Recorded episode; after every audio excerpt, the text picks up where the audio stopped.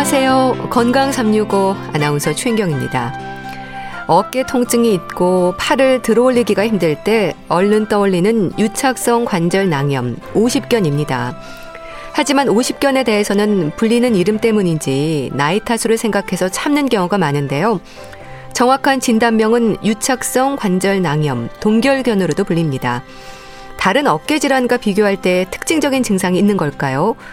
외상은 없지만 어깨 움직임에 제한이 따르는 유착성 관절 낭염의 원인이 뭔지, 노화가 원인인 걸까요? 오늘은 여러 가지 이름으로 불리는 어깨 통증, 유착성 관절 낭염에 대해서 알아보겠습니다. 8월 14일 토요일에 건강 365 정희령의 기도 듣고 시작하겠습니다. 50견으로 불리는 유착성 관절 낭염, 동결견으로도 불리죠. 어깨 통증을 증상으로 하는 여러 질환들 중에 50견에 있어서는 특히 나이 때문이라는 생각에 치료하지 않거나 세월이 지나면 저절로 낫는다는 말도 합니다. 글쎄요, 그런 걸까요? 경희대 한방병원 황덕상 교수와 함께 합니다. 교수님 안녕하세요. 네, 안녕하세요. 교수님, 이 50견은 왜 이렇게 불리는 이름이 많은 걸까요? 아, 네, 그렇죠. 뭐 전통적으로 약간 이제 50 대쯤 돼서 우리가 뭐 갱년기, 폐경기 요때 돼서 이제 어깨가 통증이 딱 와서 갔는데 진단을 받았더니 이 질환이다. 네. 그래서 아마 50견이라고 뭐 전통적으로 불렸던 것 같고요. 근데 이제 물론 어이 50견이 맞는 것은 아니고 뭐 우리가 1934년쯤에 이제 동결건이라고 해서 불렀다고 얘기를 하고 또 그 다음에 어떤 그 병의 증상이나 뭐 양태를 보고 또 유착성 관정 낭염이라고 해서 정확한 의학 적인 명칭은 그렇게 되고요. 네. 뭐 원인도 좀 정확히 모르고 어떤 기전도 모르고 해서 일반적인 그런 민간에서 불렸던 그런 50세 전후로 나타나는 어깨 통증이다라고 해서 불려진 것 같습니다. 네. 50견도 염증 반응인 거잖아요. 그럼에도 나이 들면 생기는 증상으로 여기는 분들이 많을 것 같은데 나이가 가장 큰 원인이긴 한 건가요? 뭐 그렇죠. 아무래도 어 나이가 50이라고 딱 붙였으니까 나이가 들면서 변화되는 원인. 그러니까 나이 자체보다는 사실 점점 나이가 들면서 우리가 어 인대에 있는 이런 것도 약해지고 근력도 좀 약해지고 그리고 또 아무래도 많이 사용하게 되는 그런 것들 때문에 관절들 주변에 있는 것들 어떤 병변이 생기는 것들 때문에 이제 오게 되는 원인들로 보는데요. 네. 결국은 이게 점점 이제 나타나는 상태 또는 퇴행성 변화들로 인해서 오는 그런 질병이라고 하는 거고요. 물론 이제 오십견의 원인은 단순히 이제 그런 것뿐만 아니라 다른 이차성 뭐 동결건이 뭐 원인이 있듯이 다른 질환으로 해서 생길 수 있기 때문에 단순히 이제 나이만으로 오는 것은 아닙니다. 네. 이 오십견이 만성적인 어깨 질환으로 알고 있습니다. 그런가요? 그렇죠. 아무래도 이제 어 나이가 점점 가면서 만성적으로 이제 나타나는 어깨 관절 통증들에는 뭐 오십견도 있고 뭐 오히려 뭐 석회가 되는 것들도 있고 또는 이제 뭐 회전근개 파열이라든지 뭐 이런 것들이 몇 가지들이 있는데 네. 이런 게 이제 주로 이제 퇴행성 관절 어깨 질환 그러니까 어깨 관절이나 인대들이 약해지는 것 때문에 뭐 통증이 오거나 운동에 제한이 오는 그런 질환 중에 대표적인 게또 오십견이라고 볼수 네. 있습니다. 팔의 움직임이라든지 또 운동 범위를 좁히는 어깨 질환들 중 가장 흔한 증상이 아닐까 싶은데요. 이렇게 흔한 이유가 뭘까요? 어, 우리 어깨라고 하는 부분들은 사실 구조가 약간 좀 특이한 거를 생각을 하면 되는데요. 네. 우리가 보통 관절이라고 하면 뭐 큰 게 보면 어깨 관절이 있고 고관절이 있는데 고관절은 사실 어떻게 보면 이제 소켓에 들어가 있는 구조거든요. 네. 다리뼈가 이제 골반이라고 하는 이렇게 오목한 구조에 들어가 있어서 어떤 그 구조에 딱 맞는 거고 주변에 있는 근육이나 인대들이 잡아주기는 있지만 어떻게 보면 들어가 있는 소켓에 있는 구조라고 하면은 어깨는 어떻게 보면 그런 소켓보다는 어깨 팔이 옆에 있는 근육들로 쌓여져서 매달려 있는 상태이기 때문에 항상 그 매달려 있는 근육들이 약해지거나 하면은 부담을 받는 구조가 되는 거거든요. 네. 그래서 이제 나이가 점점 들면서 어깨 힘줄이나 이런 것들이 약해져 있는 상태에서 외부 충격을 받거나 뭐 어떤 다른 문제가 생기면은 경우에는 이렇게 어깨 통증이 좀 나타나게 되고 그러면서 이제 오십견이라고 하는 것은 이제 운동 움직임이 제한돼서 팔을 들어 올리지 못하거나 뭐 머리를 뭐 만지지 못하고 머리 감기가 어렵다든지 뭐 옷을 좀 갈아입게 힘든 그런 증상들이 나타나는 음. 게 이제 오십견의 특징이 됩니다. 네. 증상의 특징적인 부분이 뭘까요? 네, 아무래도 이제 이름이 오십견이라고 했지만 뭐 동결건이라고 하는 것처럼 네. 동결 어깨가 어 굳어 있다. 뭐그 이렇게 딱딱하게 얼어 있다고 하는 것처럼 가장 특징적인 증상은 경관절이 운동 범위가 제한이 있는 거죠. 그러니까 운동 범위가 제한이 있다는 팔을 들어 올리지 못하게 되는 거죠. 그래서 이제 오십견 있으신 분들은 이제 증상들을 보면은 혼자서 이제 티셔츠를 못 벗는 거죠. 아. 또는 뭐 옷을 입으려면은 정말 누가 팔을 좀 껴줘 야지 팔을 못 들어 올리니까 그 이제 그런 쪽으로 또는 머리 빗질을 못하는 그런 네. 상태가 되는 것들이 이제 운동 제한이 있고 그러면서 이제 통증들이 같이 이제 나타나게 되는 되는데 또 가만히 있어서 또 이제 아파가지고 밤에는 오히려 이제 누울 때 뭐 한쪽으로 눕지를 못하고 통증 때문에 심해서 뭐 잠을 설치게 되는 그런 증상들이 나타나는 게 네. 오십견 또는 뭐 유착성 관절 낭염이라고 하는 게 뭔가 유착돼 있다 움직임이 제한돼 있으면서 통증이 있다 이런 것이 어떻게 보면 그 증상적으로 특징적인 증상입니다. 네. 석회화 건염이나 뭐 회전근개 파열과 비교할 때 통증의 정도는 어떨까요? 뭐 통증은 뭐 상대적으로 다들 이제 심하게 나타날 수가 있는데 통증의 양상이 이제 좀 다를 수가 있는데요. 예. 뭐 석회화 건염 같은 경우는 어깨에 이제 칼슘이 뭐 침착돼서 돌 같은 이제 그런 결정이 생겨가지고 이제 아파 갑자기 이제 아파서 뭐 응급실에 갈 정도로 이제 약간 날카로운 통증이 야. 오게 되고 또 이제 팔을 옆으로 들거나 돌리기에 굉장히 힘든 그런 증상들이 좀 나타나. 나서 이것은 이제 빨리 그 석회화나 이런 것들을 좀 어떤 어, 조치를 해서 좀 풀어줘야 되는 부분이 되는 거고요.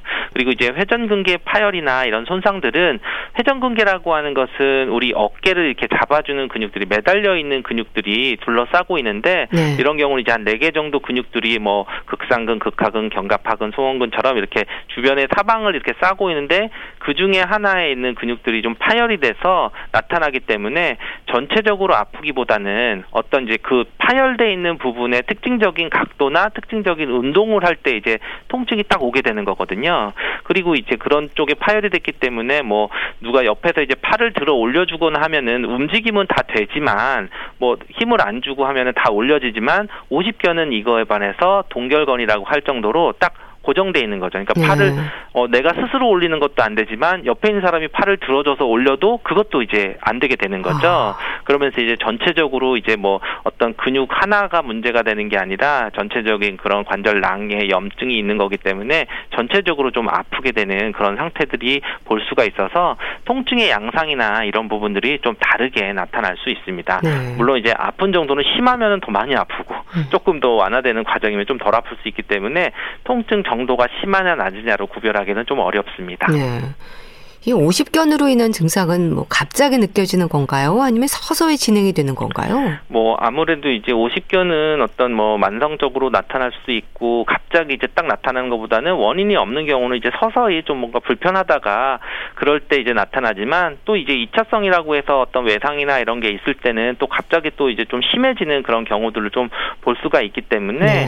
오히려 이제 어깨가 평소에도 이제 어 중요한 거는 뒤에서 강조를 하지만 계속 스트레칭을 하나 어깨 관리를 잘 하면은 이런 것들이 없이 지나갈 수 있는데 그런 것들이 관리가 잘 안 되면 어느 순간 이제 운동도 제한이 되고 통증도 나타나고 그런 것들이 더 악화되는 그런 것들을 볼 수 있습니다. 예. 그럼 50견에도 뭐 특발성과 2차성 50견 이렇게 구분을 하는 겁니까?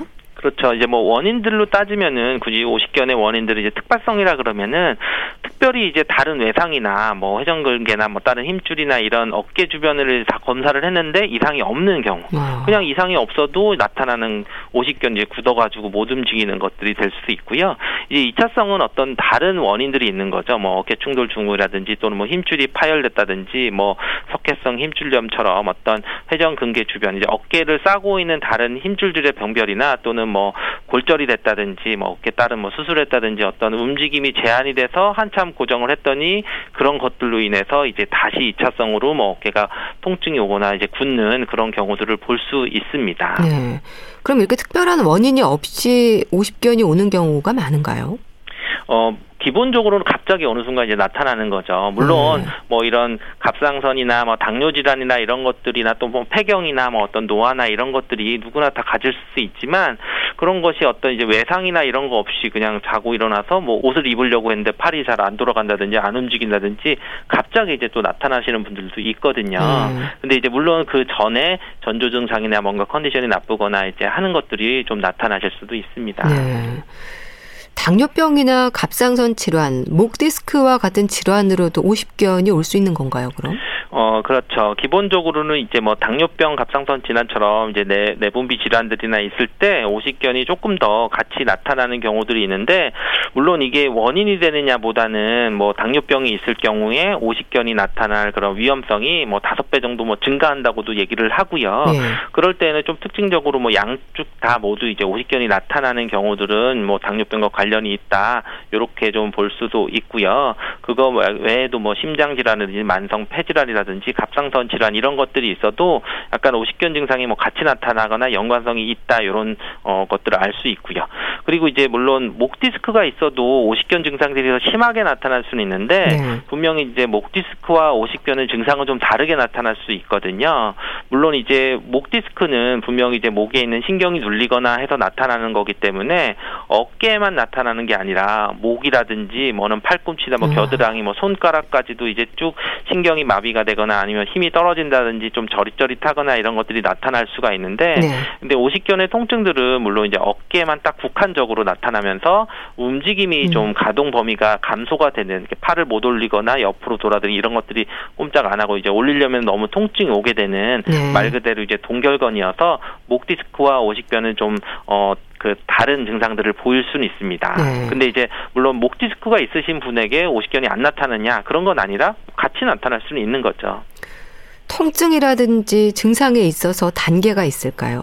네, 아무래도 이제 오십견이 뭐 동결건이라고 하는 것들은 기본적으로 뭐 어, 통증이 있고 또는 뭐 염증 소견이 있으면은 굉장히 심하게 통증이 음. 있지만 또 시간이 지나면서 어느 정도 좀 자연스럽게 좀 회복이 되는 부분들이 있어서 이거를 좀한 3단계 정도로 나누게 되는데요. 네. 첫 번째 단계가 이제 통증이 심한 상태가 돼서 이때는 이제 뭐 어깨가 많이 아프고 또는 이제 광직도 좀 발생하면서 어깨가 움직이는 그런 범위가 제한이 되게 되는데 보통 이게 초기에 뭐한 2에서 뭐 한 9개월 정도 좀 지속이 되는 거고요.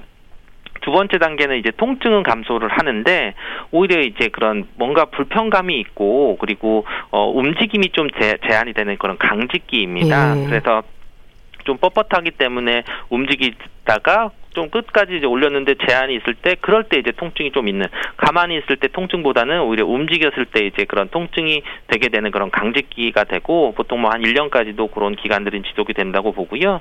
또 이제 3단계가 이제 회복기가 되는데 회복기는 뭐 26개월 뭐 한뭐 뭐 2년 정도까지도 지속이 되는 경우들이 있는데 이럴 때는 뭐 통증도 좀 줄고 뭐 운동성도 이제 조금씩은 나아지게 되는데 기능들이 조금씩 회복이 되면서 하는데 네. 이럴 때는 이제 어 자가 운동을 꼭 해서 운동 능력을 조금씩 늘려 나가서 회전을 호전을 시켜야 되는 게 중요한 시기가 바로 요 회복기가 되겠습니다. 네. 저희가 이해하기 쉽도록 오십견이라는 표현으로 말씀드리긴 하지만 일단 동결견이나 유착성 관절 낭염으로 부르는 게 맞는 거죠. 그렇죠. 뭐 저도 이제 말하면서 자꾸 입에 오십견이 더 편하게 붙이긴 예. 하는데 의학적으로는 이제 유착성 관절 낭염이 맞는 거고요. 또 이제 동결건이라고도 이제 표현을 해서 뭐 영어로도 뭐 프로즌 숄더라고 얘기를 하는데 이제 의학적 용어를 쓸 때는 이제 그렇게 되고 뭐 우리가 좀 이해하기 쉽게 얘기할 때는 오히려 뭐 오십견이라는 용어를 쓰게 되는데 결국 이제 세 가지 가지 다 어떤 뜻이냐면은 어, 어깨 관절이 움직이는 그 운동 범위가 제한이 있고 네. 또는 네. 통증이 있고 그리고 검사하는 사람이 이제 올려줘도 이제 팔이 안 올라가게 되는 그런 운동 범위 제한이 있는 그런 특징적인 질환을 얘기를 하는 겁니다. 네. 그렇다면 예를 들어서 옷 입는 게 좀 불편하다거나 뒷 단추를 채우는 게 좀 어렵다라고 하면 내가 50견이 아닐까 이렇게 생각을 좀 해봐도 되겠어요. 그렇죠. 아무래도 그 증상들에 있어서 그 운동 범위가 제한이 되는 것들은 음. 이제 가장 되는 건데 물론 이제 그럴 때 이제 회전근개 파열이 되는 경우들도 사실은 이제 그런 것들이 쉽지는 않을 수 있거든요. 그런데 그게 어 남이 이렇게 들어주면 음. 쭉 올라가거나 그렇게 도와줬을 때는 더 올라갈 수가 있거든요. 네. 그럴 때 이제 오십견이 아닌 건데 아. 오십견은 이제 내가 들 수도 없고 남이 옆에서 이렇게 좀 뭔가 도와줘도 굉장히 좀 힘든 그런 상태가 되는 걸로 해서 어느 정도 볼 수 있는데 물론 이제 모든 증상은 뭐 일관적 으로 나타나는 건 아니기 때문에 일단은 뭐 정확하게 진료를 받고 또 다른 음. 질환들이 있는지 없는지는 평가를 받으시는 게 가장 치료를 적절하게 빨리 하실 수 있는 방법이 됩니다. 네. 젊은 분들 중에도 이 동결견의 위험은 있을까요?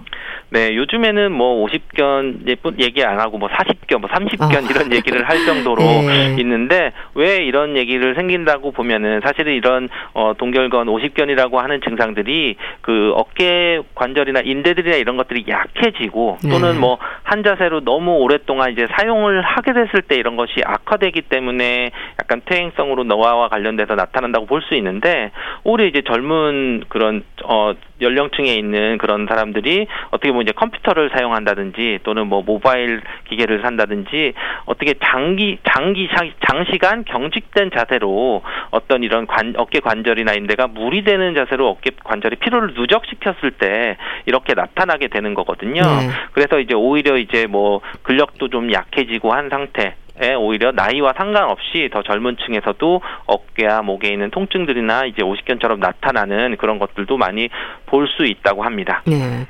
특발성과 2차성 동결견에 있어서 치료는 좀 다르게 진행이 됩니까?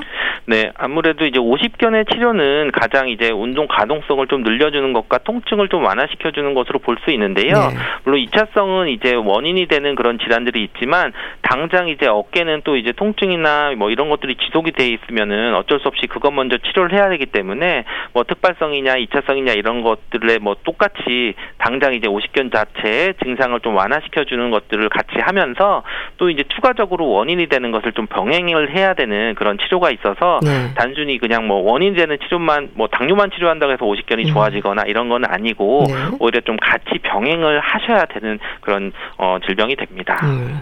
침 치료를 받는 경우가 많은데요. 침 치료를 통해서는 어떤 효과를 기대할 수 있을까요? 네, 기본적으로 뭐 침의 효과가 얘기할 때 뭐 한의학에서 뭐 어떤 뭐 순환이 잘 되게 한다든지 뭐 혈류 순환이 잘 되든지 뭐 이런 식으로 표현하는데 결국 우리가 뭐 불통즉 통이라고 해서 뭔가 통하지 않으면은 아프다 이런 건데 하나 이제 팔이 뭐 어깨부터 붙어 있는 하나의 관이라고 보면은 뭔가 거기에 이제 노폐물 담음이나 이런 것들이 좀 많이 축적이 되고 쌓이면은 이제 통증이 올 수도 있어서 네.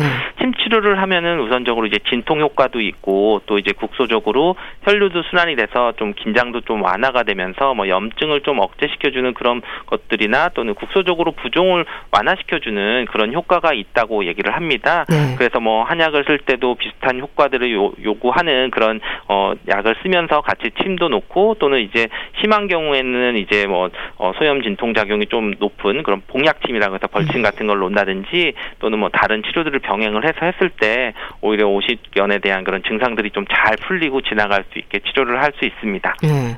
그런 침 치료 외에 전기 자극 치료도 하고 여러 가지 치료가 진행이 되던데요. 어떤 의미로 이해하면 될까요? 네, 우리가 전기 자극을 주는 것들이 피부에 주는 그런 텐스나 자극도 있지만 그 침을 놓고 거기 이제 전류를 흘려주게 되는 그런 전침도 있거든요. 네. 근데 이런 것들이 이제 뭐 연구나 이런 거를 보면은 우리 몸에서 이제 진통 효과가 있는 이제 엔돌핀이나 엔케팔린의 분비를 뭐 자극한다고도 얘기를 하고요. 그리고 또 여러 가지 신경전달 물질을 분비하는데 좀 촉진을 해서 음. 뭐 진통 효과도 있고 또 어떻게 보면 말초 신경들에 대한 마비 효과나 이런 것들을 좀 개선시키는 그런 것들도 있고 또 뇌활성 변화나 이런 것들을 개선시킨다는 연 구들이 있거든요. 결국 우리 몸에서의 어떤 신경 반응 이런 것들이 좀 전기적인 자극들이 좀 영향을 미치는 부분도 있어서 이런 것들이 전침 자극을 하면은 신경 선물도 좀 자극도 하고 또는 뇌로 가는 그런 구심선 통통 신호들도 좀 차단을 하게 되면서 네. 통증 완화를 하고 또 국소적으로 혈류 순환이나 또는 어 좀 이완되는 그런 근육들이 이완되는 것들을 좀 해서 어깨 근육들을 좀 강화하게 되는 것들도 어 좀 뭐 최종적으로 좀 목표를 하면서 같이 치료를 하는 방법으로 하고 있습니다. 찜질이나 목욕이 도움이 된다는 분들도 있던데요. 어떨까요? 네, 아무래도 이제 굳어 있기 때문에 좀 만성적으로 오래 되셨을 때는 뻣뻣하고 딱딱하게 이제 우리가 동결건 얼어 있는 관절들을 그냥 단순히 어 강하게 스트레칭을 하면은 오히려 이제 근육이나 인대들이 손상을 받을 수 있기 때문에 네. 오히려 이제 스트레칭을 하기 전에 오히려 좀 따뜻한 물이나 목욕으로 좀 따뜻한 찜질을 해주거나 하면은 오히려 좀 통증도 완화되고 좀 이제 가동 범위들을 조금씩 조금씩 이완시킬 수 있는 것들이 있기 때문에 때문에 오히려 이제 그런 어 매일매일 이제 스트레칭 하는 것도 굉장히 중요하지만 그럴 때 스트레칭 전후로 따뜻한 찜질 또는 따뜻한 목욕 이런 것들을 하는 게 도움이 될 수 있고요. 음. 그렇지만 이제 뭐 급성기로 이제 통증이 오거나 오히려 열감 같은 게 있을 때에는 또 너무 또 뜨거운 뭐 온찜질을 하는 것보다는 오히려 약간 좀 시원한 찜질을 해주는 게 또 좋을 수도 있습니다. 음. 나이 탓으로 생각해서 치료하지 않고 견디는 경우에 점점 더 심해지겠죠? 네, 아무래도 이제 그런 오십견이 어, 진행 단계들이 뭐 어, 통증기 급성기도 있고 뭐 강직기도 있고 이완기도 있다고 하는데 결국 이제 이완기가 올 수 있는 완화기가 올 수 있는 그런 시기들 그냥 자연스럽게 낫고 있는 시기들은 정말 사람마다 다르고 뭐몇 네. 년이 지나갈 수도 있고 그런 그 사이 동안 통증도 있고 너무 일상생활에 제약이 많이 있으실 수도 있고 또는 이제 초기에는 오히려 다른 질환이 오십견이 아닌 다른 질환 때문에 아픈 걸 수도 있기 때문에 이럴 때는 무조건 뭐아 이거 오십견이니까 시간 지나면 나을 거야라고 생각하지 마시고 초기에는 좀 적극적으로 진단도 받고 적극적으로 좀 치료를 하시고 그러면서 통증이 줄어들면은 좀 자가적인 운동이라든지 관리를 꾸준히 하셔서 오히려 좀 일상생활하는데 불편함이 없이 적극적으로 치료를 하는 것이 필요한 질환이기도 합니다. 네. 근데 통증이 왜 그렇게 밤에 심해지는 걸까요? 동결견도 그렇지 않나요? 그렇죠. 대부분 이제 오십견 오시는 분들이 이제 밤에 돼서 많이 통증이 나타나게 되는데요.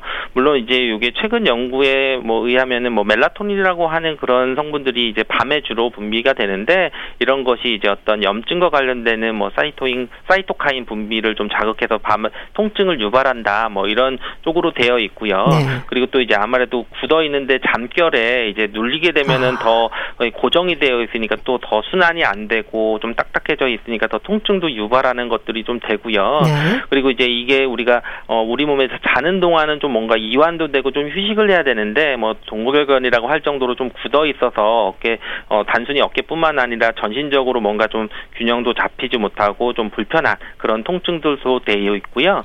또 이제 한의학에서 얘기할 때는 뭐 밤에 아프면은 오히려 뭐 피와 관련된 혈과 관련된 어열 증상과도 좀 관련이 많이 있다고 해서 뭔가 혈액순환이 잘 안 되고 하는 것들도 유발을 돼서 저녁이 되면 좀 더 심하게 통증이 오시는 경향이 있습니다. 네. 동결견으로 시작을 해서 다른 어깨 질환으로 이어지는 경우도 있을까요? 뭐 동결견 자체라고 하는 게 이제 다른 질환이 없는 것을 감별 진단해서 진단하기 때문에 다른 어깨 질환으로 뭐 심해지는 건 아니지만 기본적으로 뭐 다른 질환 어깨 질환으로 이차성으로 동결견이 나타날 수가 있는 것처럼 동시에 나타날 수가 있는 거죠. 예. 근데 뭐 이제 동결견이 뭐 다른 질환으로 뭐 가거나 갑자기 뭐 목디스크로 가거나 이제 이런 거는 전혀 아니죠. 음. 네. 동결견으로 고생하는 분들은 아무래도 움직임이 수월치 않아서인지 또 운동에도 소극적이 되는데요. 도움이 되는 운동법이 있지 않을까 싶습니다. 알려주세요. 네, 기본적으로는 이제 가장 무리가 안 되는 지금 그 내가 아픈 통증 또는 가동 범위에서 너무 무리가 안 되는 스트레칭이 가장 좋습니다. 네. 아무래도 이제 이런 동결건이 오시게 되는 분들이 평소에도 이제 어깨를 좀 무리하게 사용하는 운동들을 좀 강하게 하거나 또는 뭐 장시간 운동을 했다든지 또는 이제 무리하게 뭐 어떤 작업을 하거나 또 뭐 이렇게 무리가 되는 그런 작업을 한 이후에 좀 더 심해지는 경우들을 많이 볼 수 있거든요. 네. 그렇지만 그렇기 때문에 이런 것들 이제 통증이 오기 전에 예방하는 방법도 되고 또는 이제 통증이 있고 좀 어느 정도 회복이 될 때에는 어깨 스트레칭이나 이런 부분들을 다양하게 꼭 해주는 것이 가장 중요합니다. 네. 자, 이런 증상이 있다면 동결견을 의심하고 진단을 받아볼 필요가 있다. 짚어주십시오. 네, 아무래도 이제 팔을 위로 쭉 올리려고 할 때 팔이 안 올라가고 굳어가지고 이제 팔이 귀에 닿지 않는다. 이러면은 좀 의심할 수도 있고요. 네. 또는 이제 뭐 옷을 벗으려고 하는데 팔을 못 올려서 옷을 다 한쪽으로 벗기 힘들다 이런다고 할 때는 오히려 좀 어, 동결건을 의심할 수도 있고 그리고 이제 그 아픈 쪽으로 이제 누워가지고 좀 눌렸을 때 어깨가 좀 통증이 굉장히 심하게 유발이 되면은 오히려 이제 그런 동결건 증상들이 좀 있다고 또좀볼 수 있습니다. 네, 알겠습니다. 자, 오늘은 50견으로 불리는 유착성 관절 낭염, 동결견에 대해서 알아봤는데요. 경희대 한방병원 황덕상 교수와 함께 했습니다. 말씀 잘 들었습니다. 감사합니다. 네, 감사합니다. KBS 라디오 건강 365 함께 하고 계신데요. 마야의 나를 외치다 듣고 다시 오겠습니다.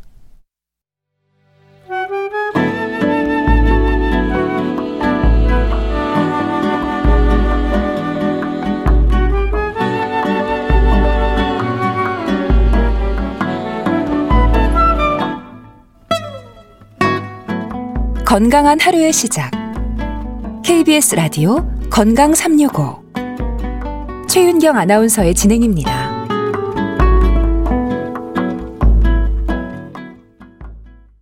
KBS 라디오 건강 365 함께 하고 계십니다.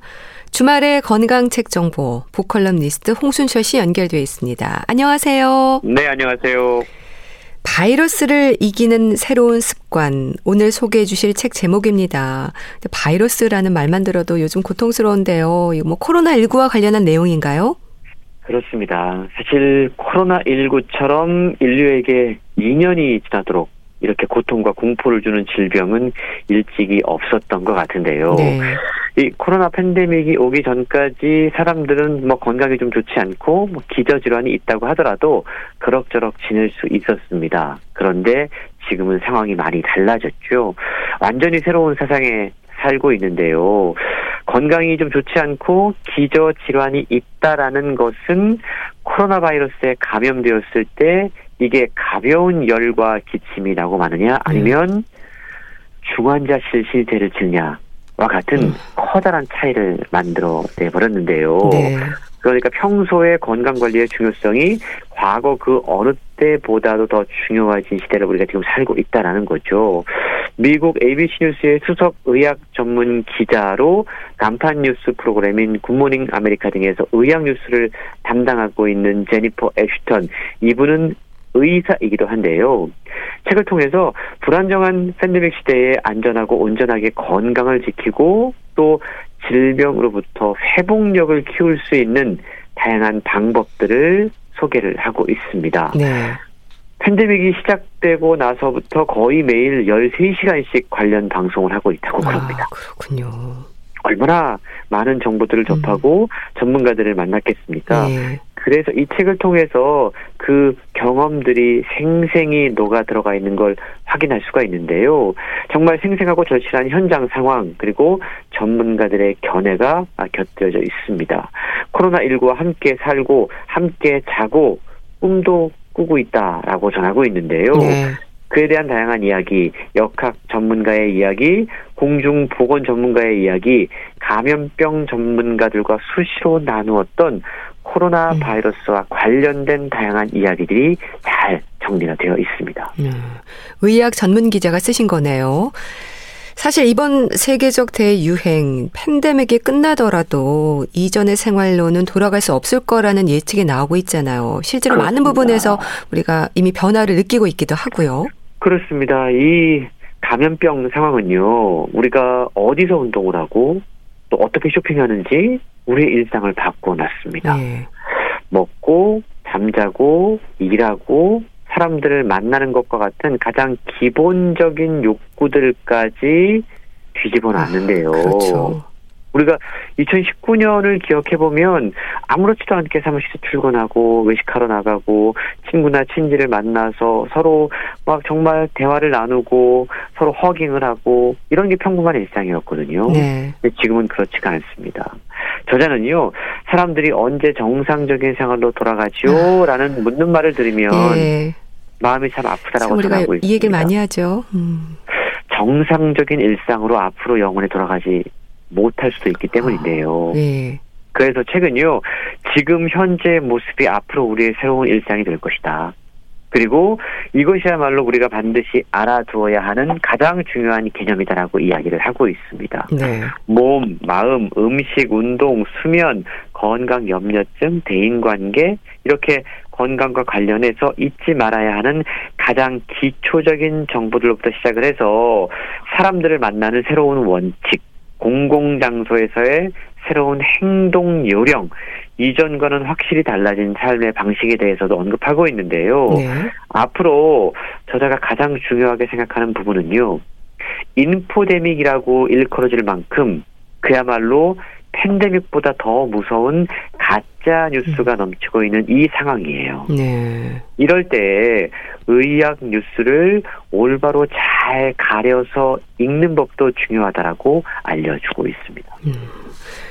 참, 이 post 코로나 시대에는 그동안 우리가 당연하게 생각해 왔던 것들이 당연하지 않는 세상이 펼쳐질 것 같아요. 그렇습니다. 최근요, 저자가 늘 익숙한 뉴욕의 센트럴파크에서 목격한 새로운 낯선 세상을 소개하는 것으로부터 시작이 돼요. 네.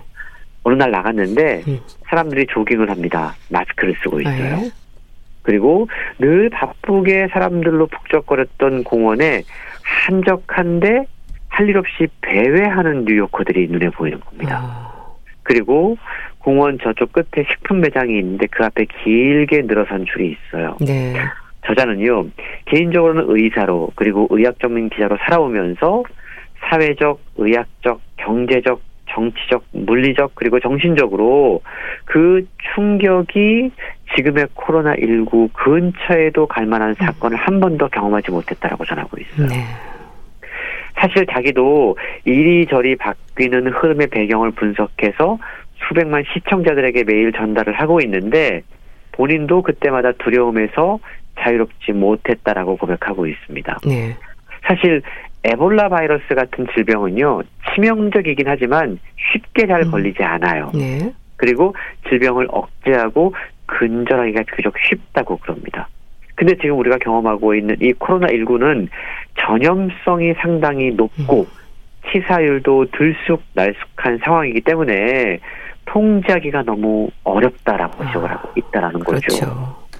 전염성이 매우 강하지만 그렇게 치명적인 질병이 아닌 독감처럼 말입니다. 네.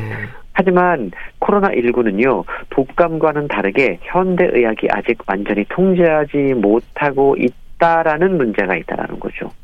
아. 게다가 앞으로 집단 면역을 달성하거나 치료제를 개발한다고 하더라도 네. 또 다른 지금의 코로나19보다 더 무서운 바이러스의 공격과 마주칠 가능성이 높다라는 아. 점도 우리에게 참으로 어려운 상황이란 점을 네. 최근 지적하고 있습니다. 참 듣기만 해도 무섭네요. 이 코로나19로 인한 공포감이 사람들의 생각을 바꾸어 놓았을 것 같은데요. 일단 사람들이 많이 모이는 곳에 가는 걸 조심스러워 하지 않을까요?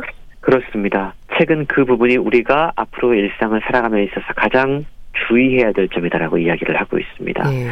적어도 앞으로 여러 해 동안 사람들이 많이 모인 공간에 들어가는 것을 사람들은 매우 음. 조심스러워할 수밖에 없을 텐데요. 포옹도 자제할 것이고 또 파우치 박사가 이미 여러 차례 이야기한 것처럼 악수가 사라질 가능성도 아. 있다라는 거죠. 네. 공공 장소에 비치해 둔 손 세정제도 당분간 사라지지 않을 것이다. 라고 최근 지적하고 있는데요. 평생 공공장소에는 마스크를 벗지 않을 사람들도 있을 거라는 겁니다. 기침이나 재채기를 하는 사람을 보면 무조건 피하게 될지도 모릅니다. 네. 저자는 이런 상황이 마치 외상 후 스트레스 장애, 해당되는 아. 상황일지도 모른다라고 이야기해요. 그럴 수도 있겠네요. 음. 실제로 그렇다라는 겁니다. 네. 지금의 상황이 너무나 비극적이고 무섭고 혼란스러운 일이기 때문에 새로운 일상을 맞이하게 될 우리 모두 앞으로 외상 후 스트레스 장애 증상을 보일 수도 있다라는 겁니다. 네. 그리고 새로운 변종 독감이나 새로운 바이러스가 나타났다는 뉴스를 듣게 되면 겁부터 먹고 최악의 상황에 대비하려고 아. 들 것이라는 거죠. 팬데믹 초기에 전국적으로 록다운 조치가 시행될 당시의 상황들을 사람들은 떠올리게 될 것이고 매우 불길한 예감, 공포감, 우울감에 휩싸일지도 모르기 때문에 어떠한 상황보다 그 상황에 대처하는 우리의 마음가짐이 더욱더 중요한 시대가 올 것이다라고 이야기하고 있습니다. 네.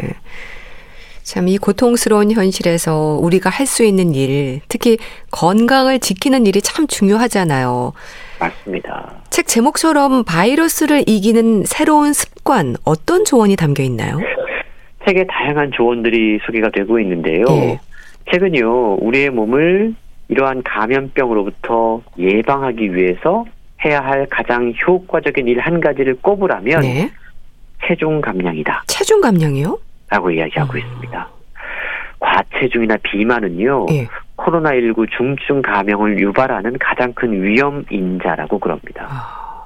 실제 비만은 암, 심장 질환을 비롯해서 여러 가지 심각한 질병보다 더 무서운 최대 위험 인자라고 그러는데요. 예.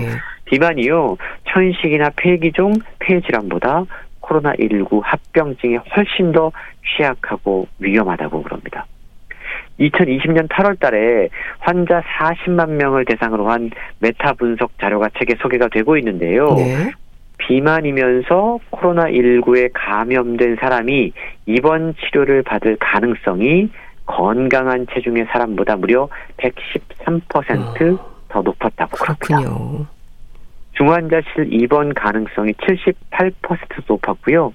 사망 가능성도 48%더 높았습니다. 네. 젊은이들의 경우에도 비만인 경우에는 다른 위험 인자가 없다고 하더라도 코로나19에 감염되면 입원, 입원할 확률이 더욱더 높아졌다고 그러는데요. 과체중이나 비만은 우리 체내에 들어온 다른 질병과 마찬가지로 염증을 키우고 면역 체계를 약화시키고 감염과 맞서 싸우는 우리 몸의 능력을 저하시킨다고 그럽니다. 네. 그리고 또 한 가지 최신 연구 결과에 따르면 코로나19로 사망할 확률이요 남성이 여성보다 두 배 더 높다고 합니다. 이게 감염 비율은 비슷한데 네? 사망 확률이 높은 이유가 뭘까? 남성이 고혈압, 심장 질환 같은 동반 질환을 여성보다 더 많이 갖고 있기 때문이라는 거죠. 그렇군요. 그래서 코로나19에 걸려서 중증으로 앓거나 사망할 확률이 유색 인종이 백인보다 더 높다라는 사실도 기억을 해야 되는데요. 이런 다양한 인종 간의 남녀 간의 불평등이 존재하기 때문에 사실 본인이 그러한 유전자를 갖고 있다면 훨씬 더 평소에 건강 관리를 하는 것이 중요한 시대에 우리는 살고 있다라고 최근 경고하고 있는 겁니다. 네. 요즘 코로나 비만이라는 말을 할 정도로 살이 쪘다는 분들도 많은데요. 이런 체중 감량뿐 아니라 또 바이러스를 이기는 새로운 습관으로 어떤 부분들이 강조가 될까요? 네, 책에 보면 팬데믹 시대의 자가 진단 여섯 가지가 소개가 되고 있습니다. 예. 늘 스스로에게 이 여섯 가지 질문을 해 보라는 건데요. 첫 번째 질문은 몸과 마음의 상태가 어떤지 자문해 보는 겁니다. 예. 매일 바쁜 일상을 살아가면서 자신의 몸을 챙기지 못하는 것보다 내 현재 상태가 어쩐, 어떤지 자기 자신에게 질문해 보는 습관이 더욱더 중요한 시대다라고 최근 이야기를 하고 있어요. 네. 두 번째 자가 진단은 하루의 습관이 어떤지 따져보는 겁니다. 아. 하루에 운동은 얼마나 하는지, 잠은 평소에 몇 시간 자고 있는지, 술이나 담배는 어떠한 상황인지 자기의 습 관을 점검해보는 것이 더욱더 필요한 시대라는 거고요. 세 번째, 자신의 증상과 복용 중인 약물 목록을 정리하는 습관이 필요하다고 어. 합니다.